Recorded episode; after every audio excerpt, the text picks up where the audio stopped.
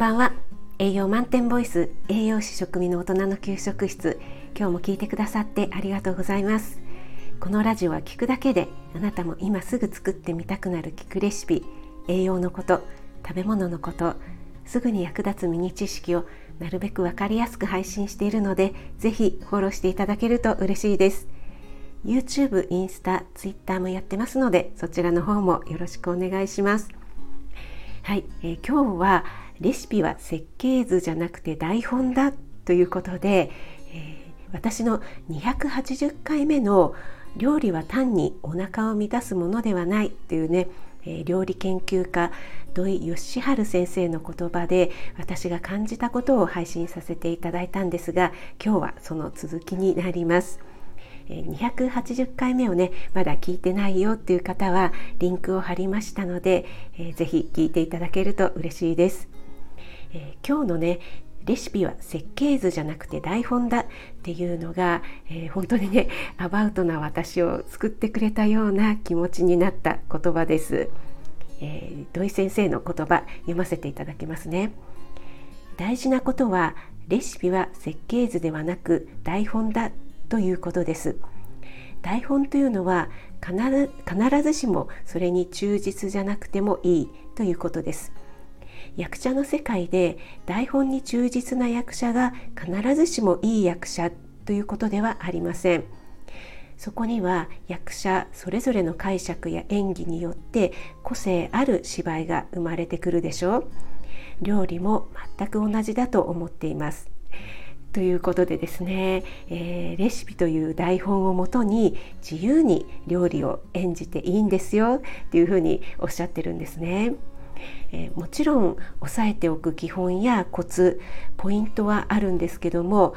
例えば何分茹でるとか何分焼くって言ってもね、えー、食材や各家庭のコンロ、または使うフライパン、オーブンの条件が、えー、そもそも違うので確率的にはできないんですよね。だから、えー、美味しそうやな、いい色になってきたな、いい匂いがしてきたなっていうね、そういう感じること、五感を大切にしてほしいというふうにおっしゃっています。そもそも人間のすることだから設計図通りにはなかなかいかない。料理を失敗したら何があかんのですかとあっけらかんと笑う。 エーアイ が作っているわけじゃないから、焦げても煮崩れても人間らしくてええなーっていうね、えー、なんともね、心がほんわかほっこりする言葉で、えー、私もね、とっても勇気をいただきました。またこのね、あのほっこりする関西弁がいいですよね。えー、これから料理を始めようというあなた、えー、料理は下手なんだよねって思っているあなたも、別に失敗してもいいんだ、好きなように味を見ながら自分の感覚でやってみようかなって思っていただけたら私も嬉しいです。例えばコンビニのお弁当やハンバーガーですね、ファミレスの料理もたまにだったら美味しいんですけども、毎日毎日だったらやっぱり飽きませんか？でもね、家庭料理は毎日お味噌汁が出たとしても飽きないんですよね。